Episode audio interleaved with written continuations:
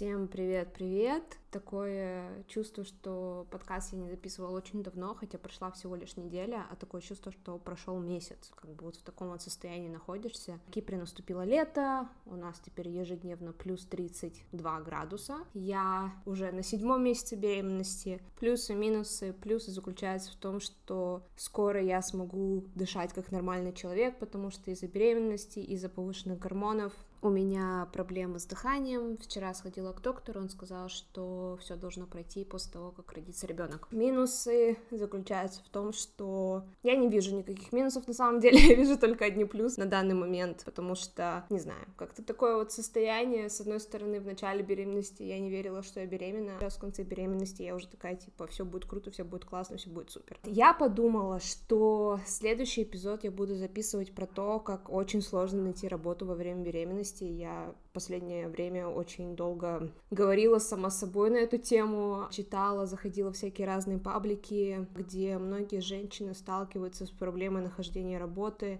Я не хочу сказать слово дискриминация на данный момент, потому что я должна все-таки углубиться в эту тему и понять, в чем же на самом деле заключается проблема так как последнюю неделю, даже последние две недели я получала очень много имейлов от рекрутеров, которые спрашивали, хотите ли вы присоединиться к нашей команде.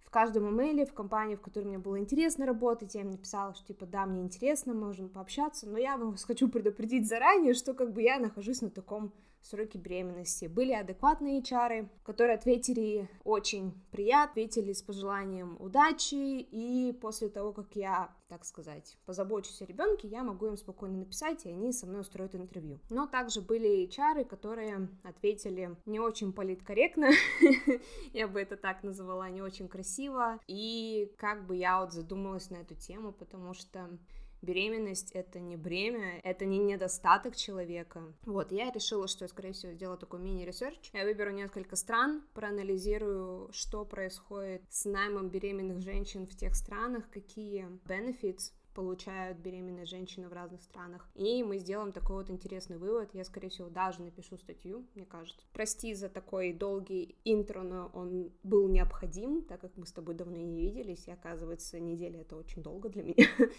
Вот. Но сегодня я хочу с тобой поговорить про медитации. О том, как медитации стали частью моей жизни. И как данная практика помогла мне понять чем суть вообще жизни, хотя на самом деле это такой философский вопрос, на который очень сложно дать ответ, но медитации помогли мне посмотреть на мир с другой стороны. Я расскажу свою историю, расскажу, как вообще медитации нашли меня, либо я нашла медитации, либо мы встретились, так сказать, на середине пути и решили продолжить путь вместе. В конце я тебе расскажу о плюсах медитации и расскажу о том, как ты можешь начать внедрять медитации в свою жизнь. В общем, поехали!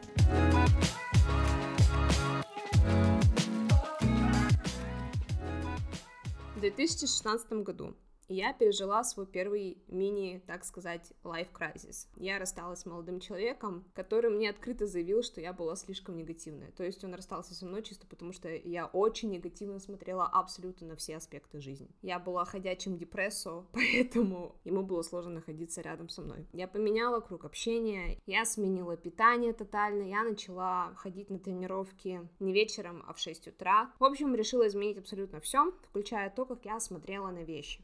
Я помню, что на тот момент в моей комнате висел плакат с надписью «Чтобы поменять мир вокруг себя, тебе нужно в первую очередь поменять мир внутри себя». Эта фраза стала девизом моей жизни и фраза, которой я очень часто пользуюсь, либо даю совет человеку, когда совет от меня требуется. Ведь очень часто внешние факторы — это только внешние факторы. То, как мы смотрим на эти внешние факторы, зависит только от нашего внутреннего состояния. На тот момент я начала свой первый блог вместе со своей близкой подругой, ее зовут тоже Катя. Чтобы находить вдохновение на новые статьи, я отправилась в книжный магазин. И вот я нашла книгу, которая повлияла на меня таким образом, что на последующие несколько лет превратила меня в ходячий дзен. Книга под названием The Universe Has Your Back Transform Fear to Faith. Дословно перевод «Вселенная на твоей стороне, преврати страх в надежду на лучшее». Это была та самая книга, которую читаешь нон-стоп, понимая каждое слово и впитывая в себя всю информацию. В одной из глав писательница рассказывает про медитацию, которая помогла ей найти покой. Сама писательница была долгое время алкоголичкой, поэтому большинство ее историй базируется на ее жизни. Чтобы спасти себя и начать жить по-другому, Гэби Бернстейн открыла для себя кундалини-йогу. Само слово кундалини означает свернутый кольцом или свернутый в форме змеи. Символ кундалини – змея, которая держит во рту свой хвост. С понятием кундалини связано представление об энергии, которая сосредоточена в основании позвоночника. Целью же является пробуждение и поднятие этой энергии вверх. Поднятие кундалини означает пробуждение и оживление творческого потенциала человека. Неотъемлемая часть кундалини-йоги – работа с энергетическими каналами, нади, энергетическими центрами, чакрами и жизненной энергией праны. Регулярная практика способствует беспрепятственному продвижению праны в теле, что дарит здоровье и хорошее самочувствие. В кундалини есть мантра «Ваха Гуру, Ваха Джио». Перевод мантры – нескончаемая и бесконечная мудрость Бога. Мантра помогает понять, что на самом деле важно, а также воссоединиться со своим внутренним «я», который очень часто блокируется внешним шумом, таким как советы других людей или ожидания общества. Медитация, которую автор предлагает в книге, длится 10 минут. И так как я находилась в таком состоянии, чтобы пробовать новые вещи, я решила, что как раз-таки время попробовать что-то новое, нашла подушку, положила ее на пол, села и закрыла глаза. Первые пару раз мне очень сложно было сидеть на одном месте в течение 10 минут, но после 3-4 раз я начала чувствовать себя комфортнее, и спустя время 10 минут стали проходить для меня как 3 минуты. Со временем я стала практиковать медитации под 20 30 минут в день. Мантра Ваха Гуру Ваха Джио помогла мне отпустить мои старые жизненные установки и определить новые. В дополнение медитация научила меня принимать те эмоции, которые я чувствовала. Если во время медитации я начинала плакать, я знала, что мое тело пытается избавиться от накопившейся энергии, которая негативно влияла на меня. В 2020 году, когда мир поставил себя на паузу, очень многие стали практиковать медитацию дома. К сожалению, многие блогеры стали описывать медитации как что-то мистическое, после чего слово медитация стало вызывать неоднозначную реакцию у людей. Помню, когда кто-то с работы мне сказал, что медитация это только для лунатиков и людей, которые курят травку.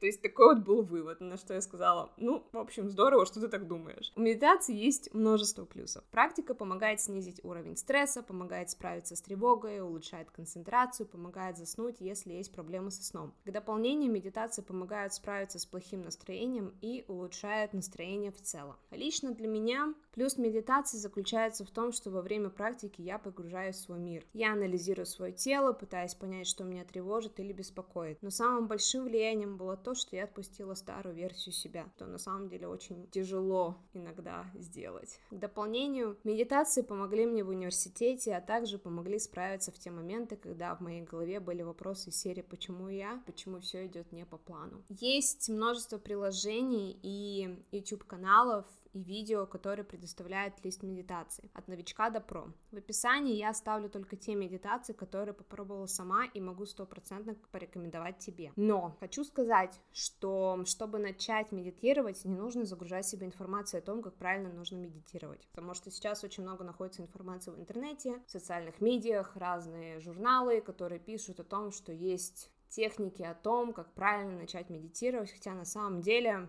я лично считаю, что человек должен сам определять, как ему правильно медитировать и какой подход медитации ему подходит. Поэтому не надо загружать себя дополнительной информацией, потому что обычно, когда мы загружаем себя большим количеством информации, мы начинаем путаться в этой информации, и мы вообще потом думаем, а зачем нам это все сдалось? Лучше не загружать себе информации, выбрать ту медитацию, которая тебе на данный момент подходит. Есть множество медитаций сейчас, есть медитации, которые способствуют концентрации, есть медитации, которые, наоборот, расслабляют. Для новичков обычно предлагают медитацию от 5 до 10 минут, потому что это самый идеальный временной промежуток, когда человек вроде еще себя чувствует комфортно. Долгие медитации это чаще всего советуют людям, которые уже практикуют медитацию очень долгое время. Если ты не знаешь, какую тебе медитацию выбрать, если ты не, ну, у тебя нет таких вопросов типа из серии «Как мне справиться со стрессом» или «Как мне заснуть», но тебе интересно попробовать медитацию, ты можешь просто прислушиваться к своему телу и разуму, которые обычно чаще всего помогают нам понять, что нам на данный момент нужно.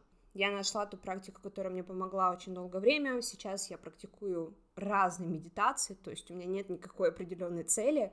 Поэтому прислушивайся к себе. Прошло примерно 7 лет с тех пор, как я начала практиковать медитацию. И ни разу я не разочаровалась в своем решении попробовать что-то новое для себя. Кто знал, что одна книга и на тот момент сложившаяся жизненная ситуация поменяет абсолютно все в моей жизни.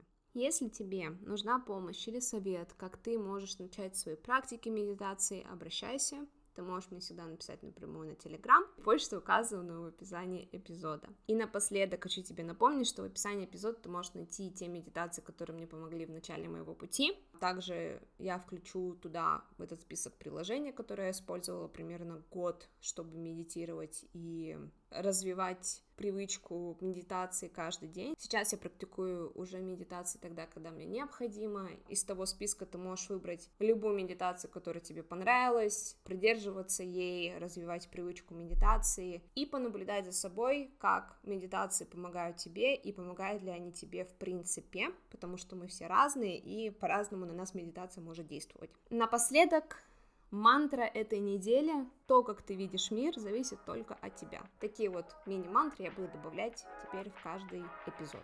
Намасте и до скорой встречи!